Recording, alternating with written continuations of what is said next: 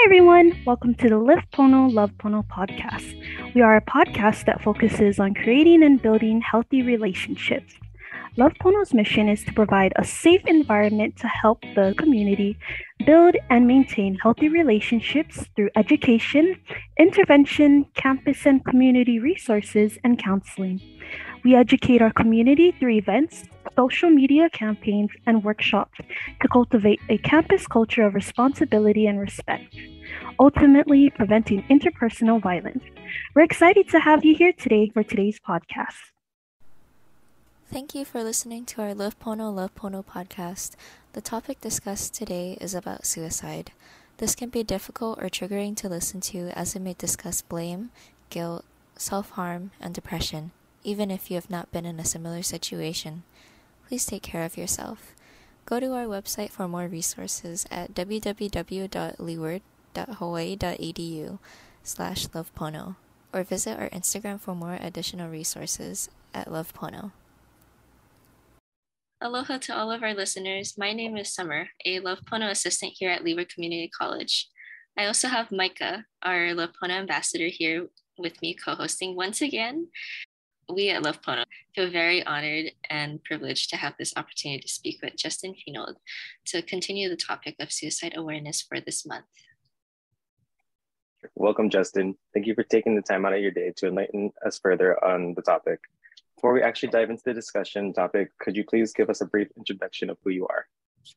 Yeah, well, thank you all for for having me, inviting me in today. Um, again, yeah, my name is Justin Fienhold. Um, I'm a licensed clinical social worker um, just by trade, and um, I work for the VA. I'm the suicide prevention coordinator and supervisor uh, for VA Pacific Island Healthcare System. Uh, what that means is, is that um, I essentially supervise the program for suicide prevention for um, all of our healthcare systems for the VA um, throughout the Hawaiian Islands, um, as well as Guam, Saipan, and American Samoa. Um, I've been in Hawaii, just to give you a little bit of background about me, of course, is I've been in Hawaii since 2003. So when I first moved here, um, I have worked with um, uh, local populations with, I started out actually working in the Department of Education when I first moved here. Um, I moved on from there to working with uh, military dependents, uh, doing both behavioral health and substance abuse counseling. Um, from there, I um, moved into working with um, active duty members. So I've worked with soldiers.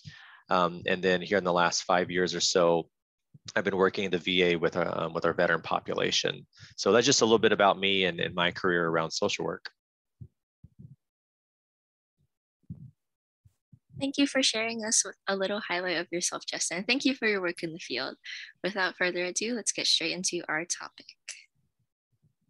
In light of Suicide Awareness Month, and to continue this theme, today's discussion topic will focus on how to tell someone when you're the one in need. Could you start off by telling me what are some reasons why someone may want to reach out? So, but why they may not want to reach out? Yeah, there could be a number of reasons why individuals may not reach out. And uh, we'll start off with talking, uh, since we're really highlighting uh, veterans and service members as well. Um, you know, with service members, um, one of the challenges that they may face is uh, within their um, within their job that it may not be uh, or it could be challenging to reach out um, because it might affect uh, the particular type of job that they have uh, depending on um, how supportive their command is.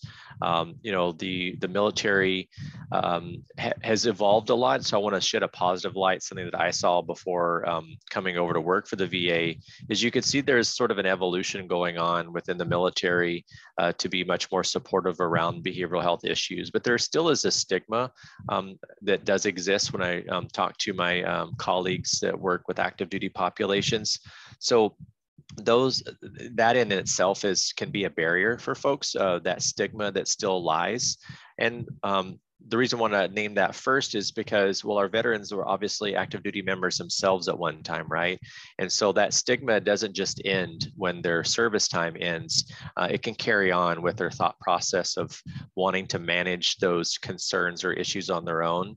Um, so there's that. Um, there's also uh, the challenge, uh, you know, with of course, when a veteran, um, a service member becomes a veteran, um, that transition out, uh, and it can be um, it can be very lonely for them to feel not have that um, support that they're used to um, um, on base where they're uh, with the same unit all the time and have a lot of support to now they're really sort of out on their own without um, those those support systems that are sort of already kind of built in and in place. So they have to create their new support systems but those can also uh, in itself be um, challenges too of not knowing how to reach out if they don't have that support there. I mean if they have a spouse or um, a close family member and lots of friends, then obviously that can be a positive, but uh, for some, getting out um, can be really challenging. And then to go ask for help uh, can be challenging uh, in of itself. Yes, thank you for sharing that. And um, I just wanted to share also a few statistics from the National Veteran Suicide Prevention Annual Report from last year. There is some data from 2019 and 2018 that are quite great that we would like to hear. So there's 399 fewer veteran suicides in 2019 than 2018, which is a great, it's a big win. And there was a decrease in both the male and female veteran suicide um, rate. So there's a decrease uh, of 3.6% in 2019 for males and 12.8 for female veterans, which is so big. I think that's a big number because it's double digits now. That's so crazy. I think that's really great. Um, and maybe that's because things are more available. And I think that's just a big win for everybody. And I hope that more people reach out because there are these resources, you know?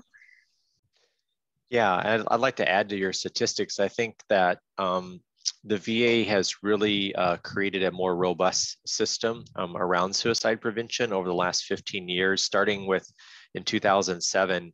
The Veteran Crisis Line was created. Uh, shortly thereafter, they created the Suicide Prevention Program uh, in the VA. And then the VA, um, uh, around four or five years after that, uh, the VA began uh, along with having suicide prevention coordinators um, throughout the country. And by the way, every VA um, in the United States uh, has a suicide prevention coordinator position in their VA. Um, with that uh, came a system where we were able to identify veterans who were high uh, at risk for suicide. And what that allowed us to do was to provide supports for them, uh, to provide uh, evidence-based interventions for those veterans. Um, and then the, in the late teens here around 2019, well, actually around 2017, 18, um, we also implemented um, a screening process an evaluation process that was uh, streamlined with evidence-based tools. Um, and with that, um, you know, allowed for more veterans to, to get screened and connected. And now we have a universal screening process where all veterans in the VA uh, will get screened um, for suicide risk uh, at, at, a, at any given particular appointment, at least one time a year. So as a result of that, what we're able to do in the VA is we're able to intervene much earlier um, because as a as a therapist and uh, by you know my background is that we want to catch things upstream, um, you know, really upstream before they get to the point of the veteran being in a crisis mode. So we want to catch things when the veteran is um, in maybe an early stage of maybe needing help uh, rather than a later stage. Of course, we'll help them uh, if they're in crisis, but we want to catch things before they get to that level. And, and what that does is that's just good suicide prevention, right? Um, that's allowing for the veteran to seek help early uh, so it does not um, you know, expand to a more crisis level where maybe putting that veteran's um, you know, life at risk. Um, so again, all of those measures, and I'll, I'll, add one more that's I think helping with this statistic of decrease too, is the VA also um, moved to what is called a full public health approach. And what that means is, is a VA, we have implemented a new program called Community Engagement Partnership Coordination. And so we have um, employees, we have two actually in our catchment area that go into the community and create coalitions. Um, so I would invite on this call too, just for veterans, um, uh, family members that want to create coalitions in the community. Uh, we have the resources to help you with that. Um, certainly you can reach out to me and I'm sure there's going to be a connecting number on this podcast. But all of that um, is effort that we have at the VA, both in the medical system and then in our community to, to address uh, suicide prevention.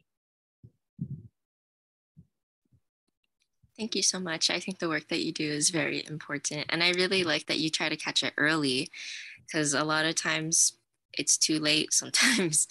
Um, so I think that that's really great. And um, did you have, or any, do you want to share any um, experiences uh, being the program coordinator?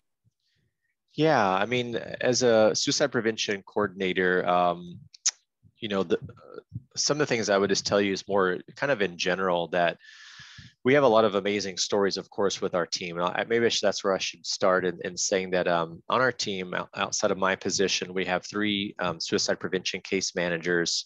Um, we have um, uh, an admin um, position and then a peer specialist. And so we really work um, closely as a team.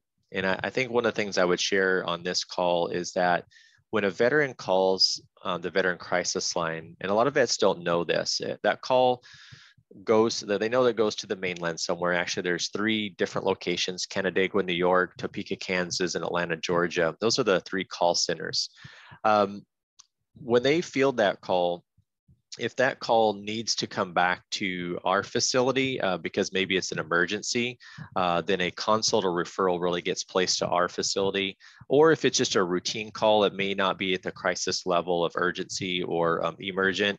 Um, you know that call will automatically go in but if it's a routine it's the veteran's choice of course in that context if they want it to come back the reason why i'm saying all this i want the veteran um, that are listening in to know that that yes you may get sort of triaged or screened by someone on the mainland but that call can get routed back to your local facility. And then you can have someone here locally helping triage and manage that follow-up call. And that's what our team does. And so i think what i would share in our uh, experiences uh, uh, from time to time i jump in and help the, the case managers with some of these consults and calls to the veterans. Um, but what I what I've learned is is that veterans really appreciate that they're getting someone locally uh, here to support them because they often wonder, um, I want someone on the ground that's here that understands what's going on in my community, and so I again encourage them to make that call, and that's one way that does get routed back to us. Um, and I think as a result of the veteran calling in, the thing that I've learned is, um, you know, it, it takes a lot to ask for help. Um, it takes a lot of courage to do that. And, you know, what I've noticed from the phone calls is that, um, you know, being able to reach out and ask for help allows a veteran to actually follow through and get that help.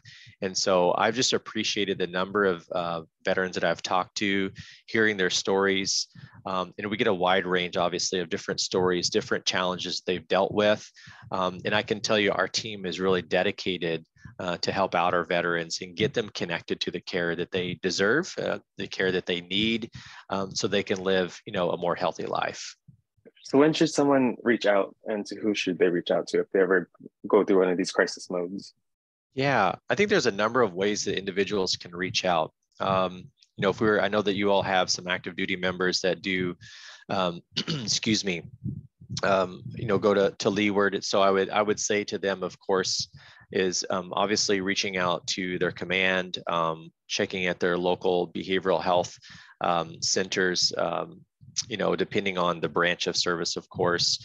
Um, my experience is Army, so you know, I'm, I'm thinking of their their model, but any any type of behavioral health uh, center that they have in their um, or military treatment facility, I should say, um, is a good way to start. Um, obviously, reaching out to uh, individuals in their unit uh, can be a way to reach out. Uh, if it needs to be more private, um, then I would say uh, a service member or veteran alike uh, would be reaching out to um, 988, um, our national uh, crisis line. What makes 988 different for a civilian versus a veteran and a service member is that a, a civilian who's a non-veteran or, or service member, non-service member would just call 988 and stay on that line. For veterans and service members, what they should do is when the call picks up, they should press one that's what sends them to the veteran crisis line. So that's a really, um, really important resource that I would say to, to reach out to, uh, especially in a time of crisis. Um, I would also add is for folks to, to remember that they have um, supports in their local communities. Um, there are different avenues to get help. Um, I will name that faith-based um, organizations and institutions often have some level of counseling within, uh, you know, within their churches or synagogues or whatever type of faith uh, that they derive from. And so that's another way uh, to get support. Um, so those just a handful of ways that I would say reaching out um, is one good step. Um, again, reaching out to family or friends is always, um, I think, is important to identify that concern, um, but then also keeping in mind of what are your professional organizations. When one I should add is the CARES line. That's our local crisis line. Uh, on Oahu, it's 832 uh, 3100. So that would be one other um, resource out there for folks to reach out to. Other resources to name for veterans um, they can look into for support is maketheconnection.net. Again, that's maketheconnection.net. It's a number of vignettes of veterans that have went through hard times uh, through their separation from the military or while they're um, uh, or as a veteran. And those resources um, really are there for encouragement. And it shows a, a lot of different scenarios where uh, these are real life veterans, they're not actors that have went through different struggles in their life and they talk about how they were able to reach out uh, to the va or to their community to get help um, that's one. And then i wanted to also mention veterans that especially have had um, any traumatic experiences whether it be through combat um, just or in their personal life that there's a uh, there's an app and it's called the ptsd coach app ptsd coach app. Um, and they can download that for free. Um, within that app, there's a lot of coping skills that are listed within that, as well as um, an embedded safety plan. So when our veterans are experiencing higher risk for suicide concerns, then uh, one thing that they could do is open up that coach app, go to the safety plan, and then create their own plan. They could do this with a therapist, they could do it with a loved one, they could do it on their own. But those are just a couple other resources I wanted to name that folks just have free of charge and, and, and readily available to them. Thank you. And we will also have those in our Instagram bio as well, with a whole list of other resources from our other um, podcast sessions. And um, so I did also just want to talk about um, what are some struggles that some veterans go through, or even those still in service, because I know that yeah. there's still that kind of stigma that comes mm-hmm. with um, suicide. Yeah, we got to keep in mind uh, for our active duty members and many of our veterans that have had combat experience. Um, you know, those are struggles in itself. The trauma that they've experienced, um, the you know the challenges of being um, in combat, of course, and and bringing those um, those wounds home that take sometimes many years and maybe even a lifetime to heal from. Um, so those are those are the obvious struggles, right? Um, there's also a lot of strain and, and stress that comes just from um, service members and the training exercises they do. A lot of people forget about that, even though they may or may not have ever went to combat. Sometimes there's a lot of strain and challenges in, uh, as well as the pressure uh, in the type of jobs that they um, that they uh, engage in, um, can be a struggle in itself. Um, obviously, service members are disconnected from their families um, a lot of times. When you think about if they grew up in Florida or Texas or California, and you know they um, you know are relocated to another part of the country, they may have very limited support systems. And so uh, that's another area, of course, that, that, can be a struggle of being feeling more isolated from people that you can share some of the more intimate details of your life. Um, for veterans, you know, obviously all the things we've just listed, um, certainly separation from the military um, can be a, a struggle. In fact, statistically, one of the highest risk timeframes for a veteran um, is when they when they separate from the military. Those first three to six months are really integral that they, uh, you know, reintegrate well um, back into society uh, because again, they don't have those support systems. Um, so those are struggles in itself. Um, you know, many of our family members that have, um, again, been through tra- um, trauma, through combat, um, there's strain that's placed on the family. A lot of these family members, the, and I say the spouses, the partners that have experience those um, times with them, uh, you know, can be can be a struggle um, and uh, have some challenges on their um, on their relationships. Um, so we could name, I think, many, many, many more, uh, but these would hopefully give you all a snapshot of some of the challenges that our, that our veterans deal with. And um, sorry, I do have a question, another question based off of that. Mm-hmm. Um, mm-hmm. Was there, would there be anything that you would want um, those close to veterans, for example, like a family member, um, those to understand? Do you think um, like yeah. what are important things that they should try to understand for their um, their loved one? Yeah, we this is actually um, that question leads to um, a prevention outreach that we do with community agencies, and it can be done. Uh, we do it with faith-based organizations and so on, um, which speaks to what we call VA Save. Um, so uh, I won't be able to go through the whole thing uh, with you all on the podcast today, but I'll tell you what the acronym stands for, and this is something that family members can do in themselves. I teach this to both clinicians and lay folk um, alike. Um, it's called SAVE which stands for knowing the signs. These are the risk factors that the veteran may be experiencing and the spouse or family member, they, they likely know what I'm referring to. These are the things like feeling like depression to um, maybe a loss of job or physical pain. Um, could be PTSD symptoms, um, homelessness, um, financial issues, and the list goes um, several on and on there. So looking for the signs is one thing. The second thing is when we encounter a veteran um, or service member alike that are talking about, or I should say, experiencing some of these risk factors, um, and they begin to tell us that they're not well, they're not, they're not managing things well. On top of all that, it's okay for us to ask the question. And the A stands for, again, ask the question, which is, um, are you thinking about ending your life? Are you thinking about dying by um, suicide? What that does is um, allow the person that's seeing this happening in front of them of their their their veteran loved one is to is to um, sort of confront it um, but in a way that obviously it's thoughtful um, and also is giving them permission to be able to share what they're going through. If we don't ask the question we often don't know. Um, most people reach out in some way. I think the statistics say about 80% of individuals that are thinking about suicide reach out in some way, but they don't always explicitly say, I'm thinking about killing myself. And so, because of that, we want to be able to ask the question because, again, it's giving that individual permission to be able to share what they're going through. And they may not be. Um, and that also gives us information as well. The, the V is validating, uh, validating what the veteran is going through. And so part of that is listening, part of that is not trying to uh, to judge them or talk them out of anything but it's just being there for them. It's being present with them and hearing their pain and hearing what they're going through.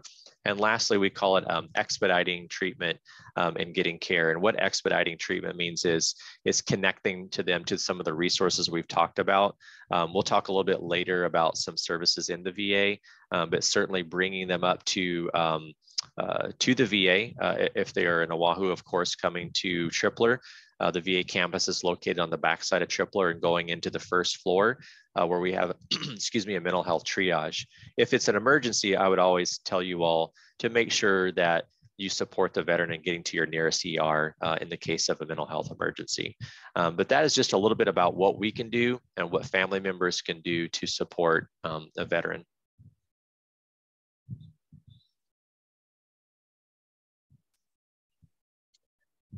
Are there any other resources that you are able to provide to help these um, veterans? Yeah, and that uh, I think I was starting to speak to that is that the mental health triage would be a, a really valuable resource um, yeah, to our veterans. Um, that um, number they can also call is um, 1 800 214 1306. It's option two, then four, and that will send them to the mental health window. They can either do a walk in um, or uh, you know they may they may be able to call that number uh, and with that they'll be able to get a mental health triage appointment usually uh, in a call in like that. As long as it's not late in the afternoon they should be able to get a same day appointment. Um, and if they walk in um, they'll most assuredly um, get an appointment. I think normal business hours would be around 7.30 a.m to 4 p.m uh, for that particular resource. And again going backwards of course 988 is another resource in those and, and press one for veterans uh, when there's a crisis at hand do you have any resources to those that are not veterans somewhere in a general source yeah, I think the general source would be using our local CARES line. I may have mentioned this earlier. It's uh, 832-3100. Um, you know, the local CARES line um, can connect to um, resources once it's identified what the presenting problem is the cares line will then also help that person you know if it's mental health concerns or if there's a substance use um, concern as well um, as a result of calling that line the crisis the local crisis line then they can help triage what the concern is and then they can then provide that individual the type of resource that most fits their need um, i think that's the most immediate one um, i would say to other folks because you know most people are of course working um, if you are um, a part of most well I guess we're speaking to an audience of a lot of college students. So remember that most schools um, have some type of counseling center. So just remember to, to touch base with your local counseling center. Um, if you have a, a job um, working for you know most companies, most state agencies, and so on, you should be entitled to EAP services. Um, and EAP is like is your local employment um, um, support uh, for uh, for counseling. And so remember to ask your, your HR team about your EAP um, in, in that context. Thank you so much for sharing that. And I did just want to point out um, yes, we do have a mental health counselor on our Leeward campus. Um, her name is Lori Lum, and she's wonderful. She's this very sweet um, woman, um, and she's always here to help. Um, we will have all the links to these resources and all the numbers in our Instagram bio um, in the month of September. So feel free to check them out if you need Is there anything you would like to leave for the listeners to um, know before we wrap up the segment? Yeah, absolutely. I think um, I would just end by saying that um, for individuals that are struggling, uh, whether it be a, a, mental health crisis, depression, uh, maybe even being isolated, from peers or family members, um, it can be a struggle to ask for help. Uh, but I want to remind individuals that it really takes a lot of courage to ask for help. Um, and that's should be seen as a sign of strength. Um, I think in society, and I think we're changing that as a society where people are seeing that it's okay to ask for help. Um, you know, in the in past years, I think, or historically, we would see of just managing things all on our own as a way of strength. Um, but really, the way of strength is is being able to allow someone in your life to support you. Um, again, that could start with just a family member. That could start with a friend.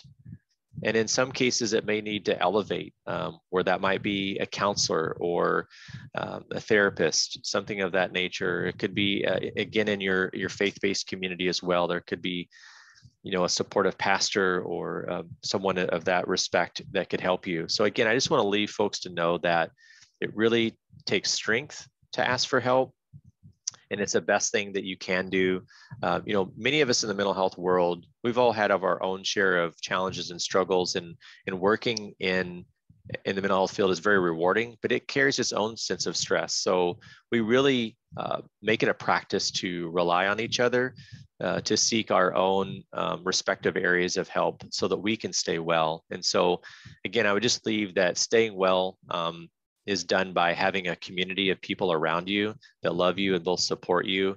And living in isolation, um, you know, is a, is a really uh, a tough way to live.